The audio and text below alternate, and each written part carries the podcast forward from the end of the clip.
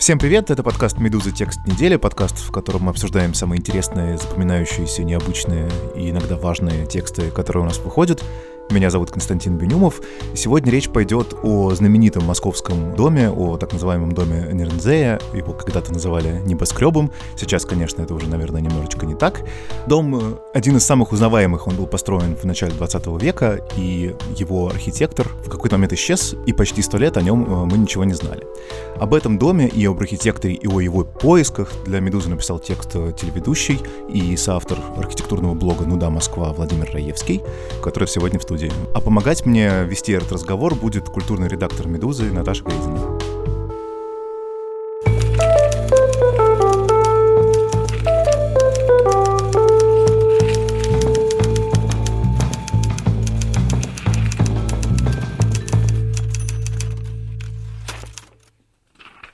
Наташа, привет. Володя, привет. Привет, Костя.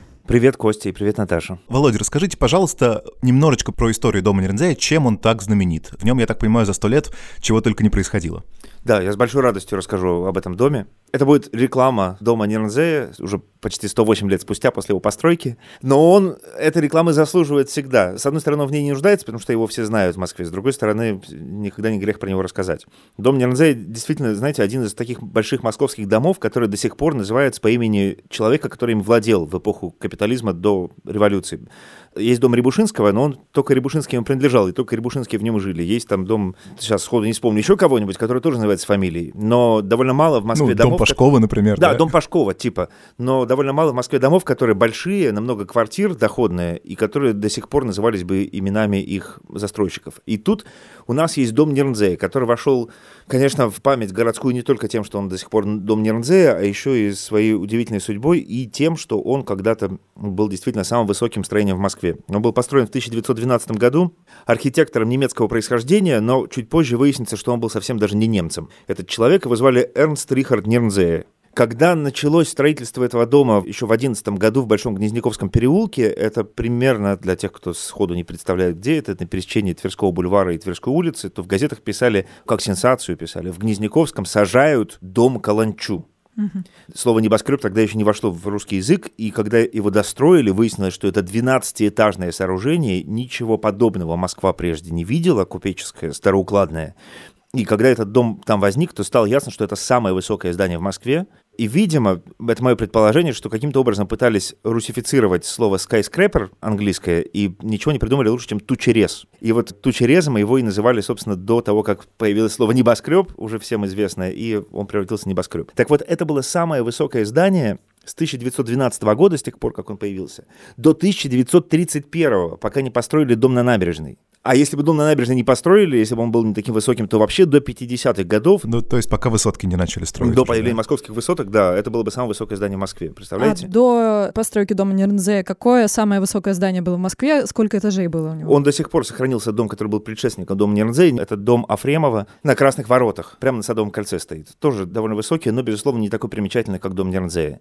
В Москве всегда было туго с жильем, и мы каждый день можем открыть ленту Фейсбука или какой-нибудь другой социальной сети и увидеть там, что «Ой, я такой хороший, и у меня кот такой хороший, и я ищу что-нибудь в пределах Садового кольца за какую-нибудь там сумму». И ноль комментариев всегда, потому что нет, чудес не случается. Если не случается, то буквально сразу отхватываются. И всегда этот город нуждался в жилье. Банально, и пошта будет что-то шутить про квартирный вопрос, но он всегда был актуален для москвичей. И всегда, возвращаясь с летних дач, они начинали искать квартиру. То есть всегда осень была пиком. И самая была засада, как и сейчас, ничего не поменялось с однокомнатными квартирами. Mm-hmm. Всегда большую квартиру пятикомнатную для богатой состоятельной семьи снять было проще, как и сейчас, чем хорошую однушку. Собственно, что сделал Эрнст Рихард Нернзея? Будучи инженером-архитектором, он строил многие дома в Москве, но дом Нернзея, вот тот самый в Гнездниковском переулке, был заточен на квартиры, которые тогда назывались кавалерки. Может, mm-hmm. даже сейчас так в Москве говорят. Это маленькие однокомнатные квартирки, в которых есть маленькая комнатушка для прислуги и большая комната для того, чтобы там жить, и иногда принимать как кавалеру, видимо, дам. То есть кухни и всего остального привычного для нас там не было? Там маленькая кухонька, Ага. на которой должна была готовить, естественно, прислуга, потому что, ну, э, по-другому жизнь протекала э, холостых мужчин в Москве столетней давности. Знаете, мне это напоминает, вообще история этих маленьких квартир напомнила сериал про Дживса и Вустера, если вы помните, там показана Великобритания межвоенного периода, и старина Берти Вустер, он живет как раз в такой квартире, она очень маленькая, ну, то есть она, видимо, чуть больше, чем те, которые были в доме Нернзея, но в целом вот э, история такая же, есть место, где орудует дворецкий, это кухня или там комната для прислуги, и некоторое пространство для светской, более или менее светской жизни владельца. Абсолютно ровно так оно и было. И дом Нернзея в основном вот такие квартиры в себе и содержал. Там были побольше тоже проекты, но в целом он был знаменит именно вот этими кавалерками. А дальше начались сто лет существования дома Нернзея в Москве, в течение которых там вот каким-то образом он стал магнитом просто для всего, что могло в Москве происходить в культурной и общественной жизни, и вот он в себя это втягивал. Например, поскольку это было самое высокое здание в Москве, то как любой нормальный небоскреб, он обладал смотровой площадкой. Но она была не только, чтобы фоткаться, там просила самое разное. Во-первых, туда можно было просто купить билет и посмотреть на Москву с самого высокого здания в городе. Во-вторых, там был открыт кафе и ресторан. В-третьих, на крыше здания находился специальный зимний павильон кинофирмы товарищества Венгеров и Гардин. По-моему, наследие господина Венгерова и господина Гардина тоже подуничтожено. И сохранились сценарии или, скажем так, синопсисы фильмов, которые они там снимали. Там что-то очень трагическое. Прям руки, я думаю, заламывались с хрустом Да, дам. что-то про какую-то девушку, которая деву- уходит в ночь. Да-да-да, там это была жесть. Хочется сказать, что с немым хрустом, наверное, да? С ним, да, с неслышным хрустом.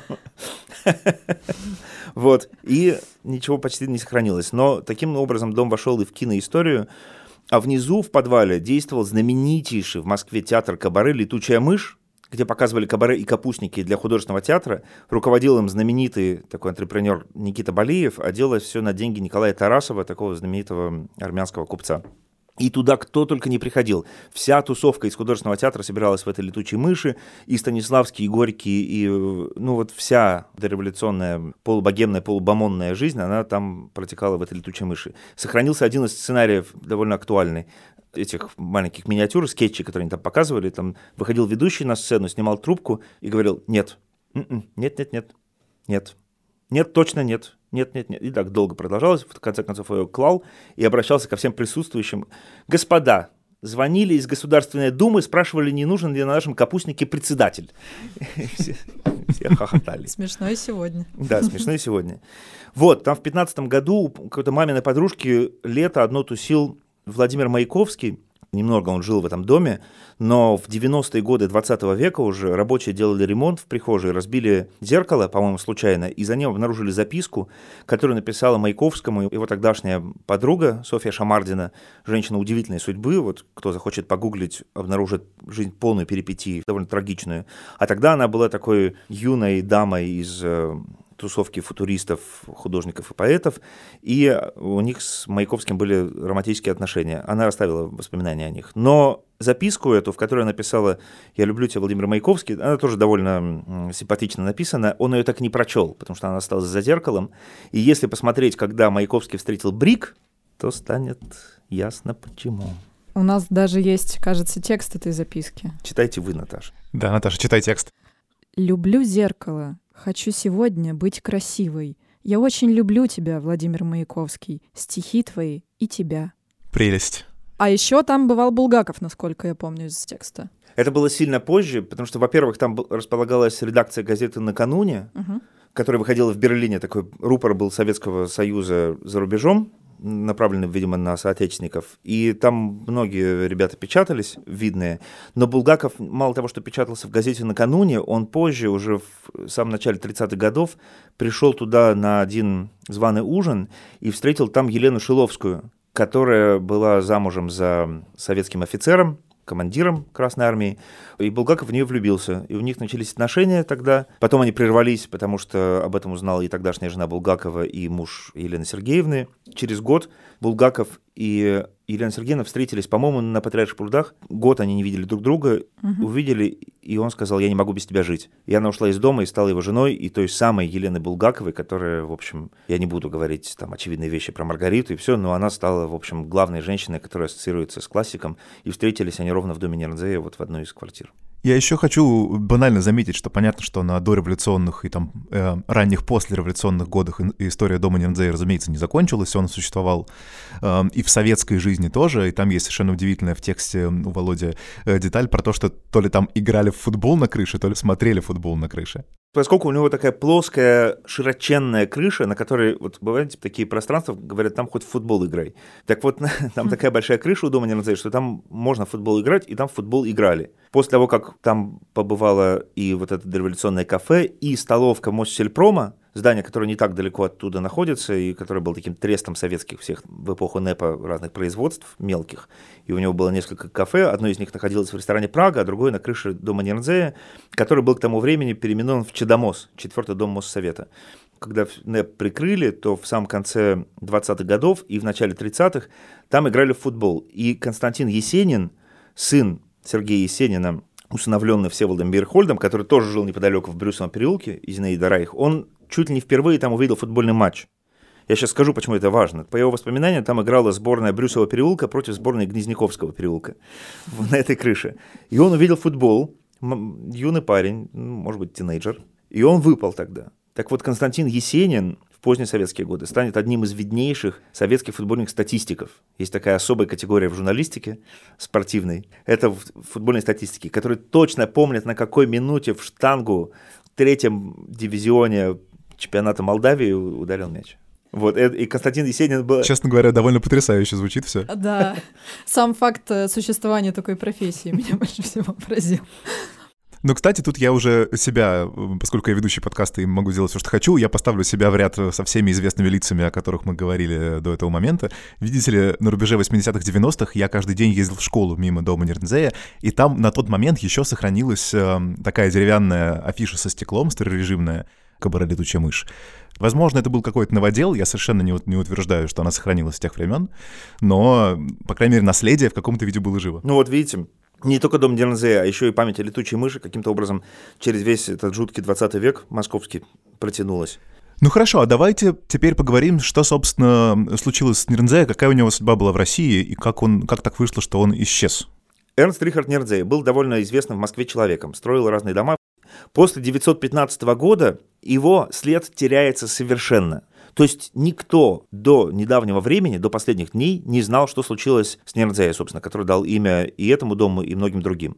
Все, он пропал. Началась Первая мировая война, и, как мы знаем, в 14-15 году были серьезные погромы, направленные против немцев этнических. Поскольку Эрнст Рихард Нердзе носил немецкое имя, немецкое второе имя и немецкую фамилию, то Ему, очевидно, тоже пришлось в Москве некомфортно.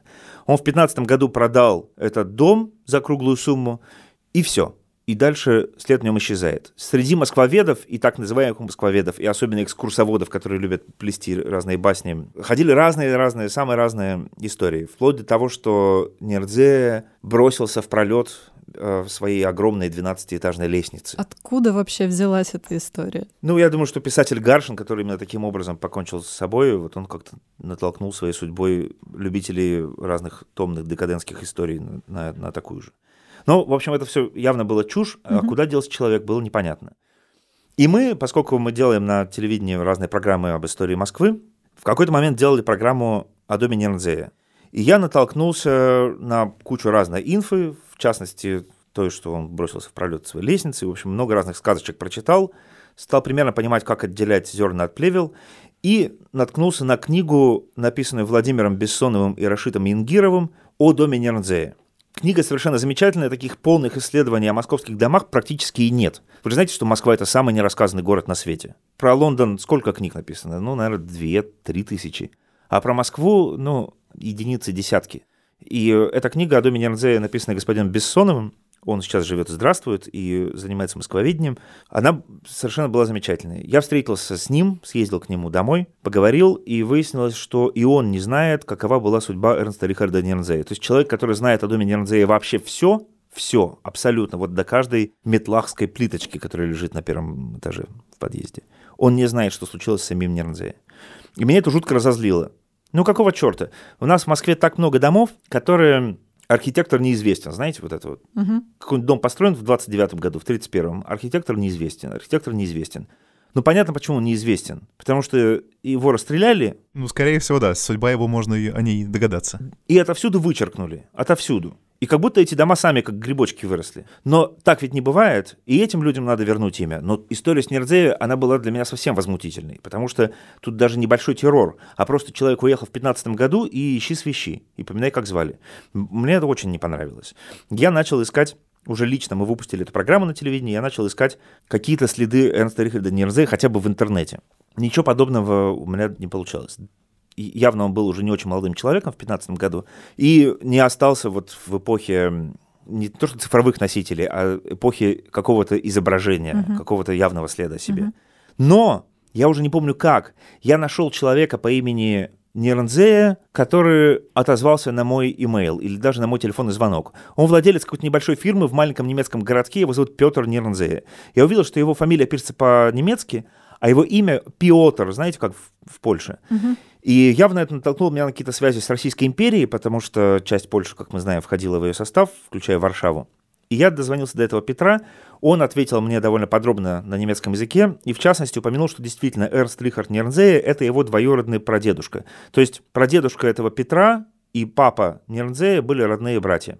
И он мне ответил письмо, в котором были довольно скудные, но бесценные для меня факты о жизни Эрнста Рихарда Нернзея. Выяснилось, что он уехал с начала войны в Варшаву, там прожил всю свою жизнь до конца, в 1934 году умер, оставив после себя жену Сусанну, и успев построить дом, видимо, доходный, так же, как он делал в Москве, в районе Дольный Мокотов. Угу.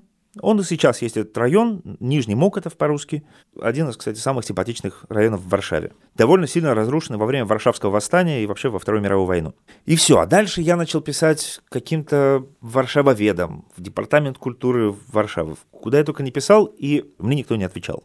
И я в какой-то момент устал этим заниматься, мне хватило, что я хотя бы нашел дату его смерти. Хотя мне очень хотелось найти его могилу и вообще узнать что-то чуть больше об этом Нирнзее. Но я это дело бросил, если честно, по малодушию. Просто потому что я устал. А сколько примерно вот этот отрезок э, ресерча, этот отрезок работы у вас занял времени? Ну, я думаю, что полгода я этим занимался еще после съемок того фильма и бросил это где-то к лету 2015 года. Угу. И все. Шли годы, боль, порыв мятежный, развеял прежние черты, и я буквально пару месяцев назад встретил на съемке на другой в историческом музее своего товарища. Его зовут Николай Миско, он сотрудник исторического музея который как-то делал одну выставку о революции, на которой мы тоже снимали, и мы, встретив друг друга и узнав друг друга, разговорились. И я вспомнил, что Николай по профессии полонист, и он занимается вообще историей Польши 17 века.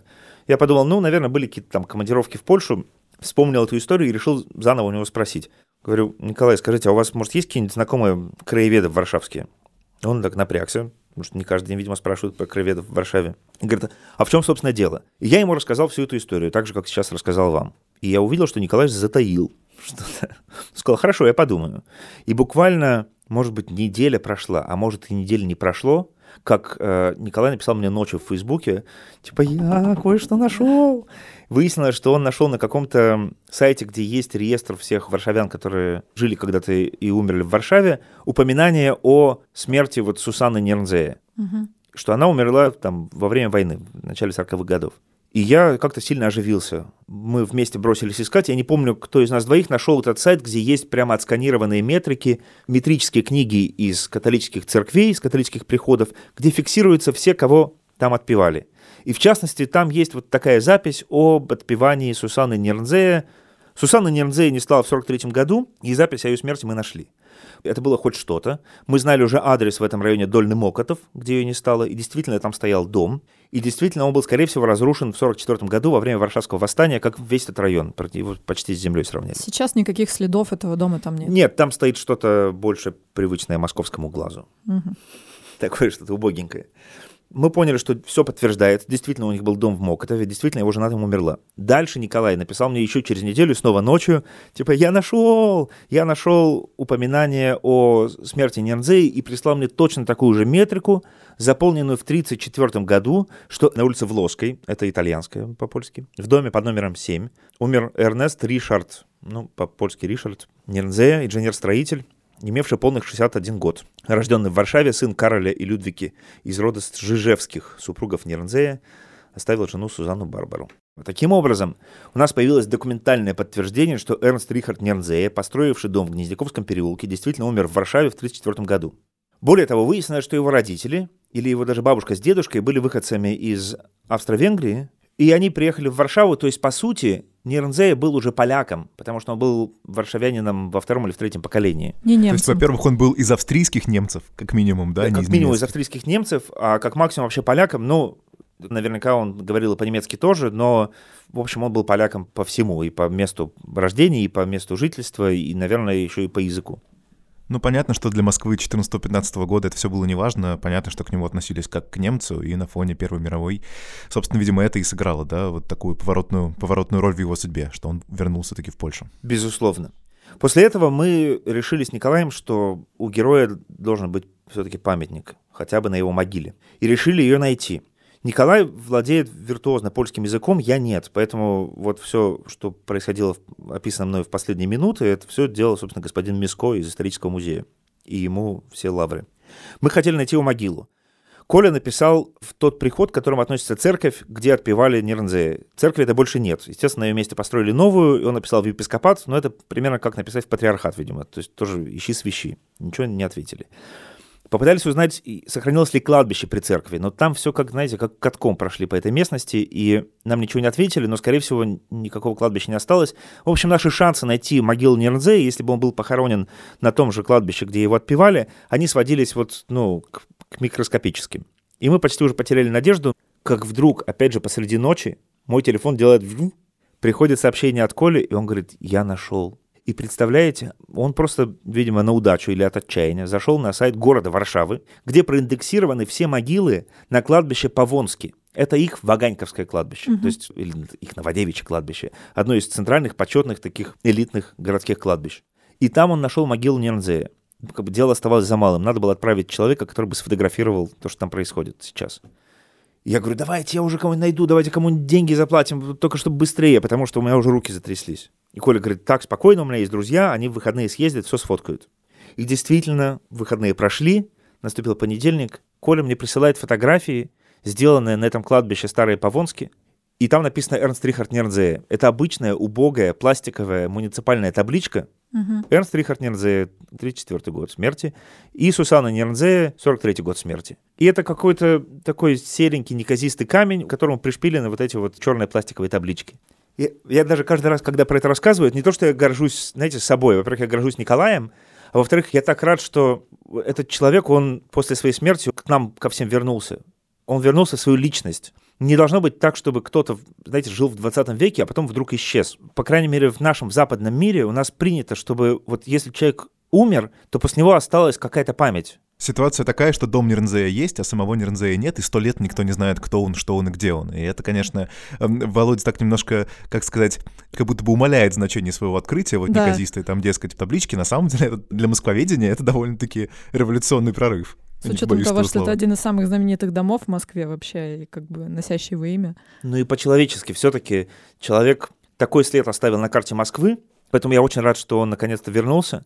И теперь следующая экспедиция. Надо узнать, как он выглядел. Нет ни одной его фотографии. Ни одной фотки Нернзея нет. Вы примерно представляете, как вы будете это узнавать? Нет. Я вообще ничего не понимаю. Я опять же надеюсь, что, может быть, господин Миско, владеющий польским языком, очень организованный э, мужчина, еще и историк-исследователь, в отличие от меня, который больше болтовней занимается.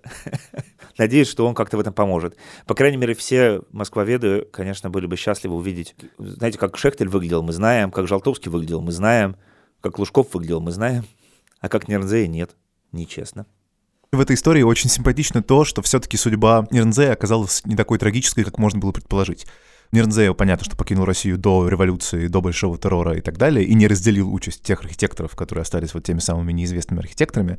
Но дом Нернзея, это, разумеется, эта история не могла стороной обойти. Там, в частности, жил, мы об этом, кажется, не сказали, да, но там вообще-то жи- жил прокурор Вышинский и даже пользовался персональным лифтом.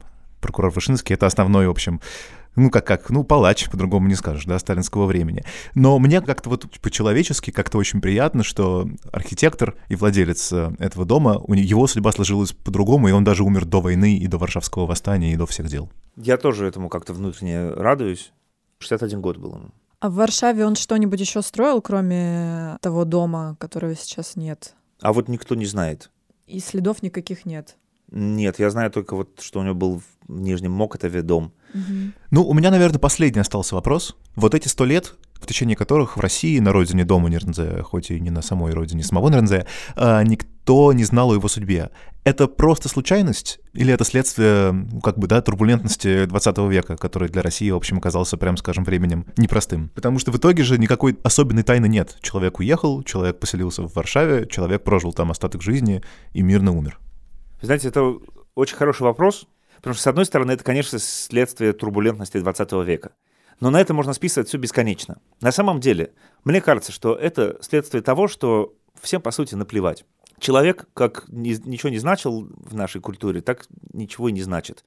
Мы знаем, какова цена человеческой жизни, что те люди, которые приезжают читать имена к Славянскому камню раз в год осенью, это единственный раз, когда эти имена каким-то образом всплывают на поверхность. Есть еще там несколько тысяч людей, которым это важно. В целом, вот так вот мы относимся к собственной истории, и так относимся к людям, которые населяли наш город, и мало того, что населяли, еще и его строили.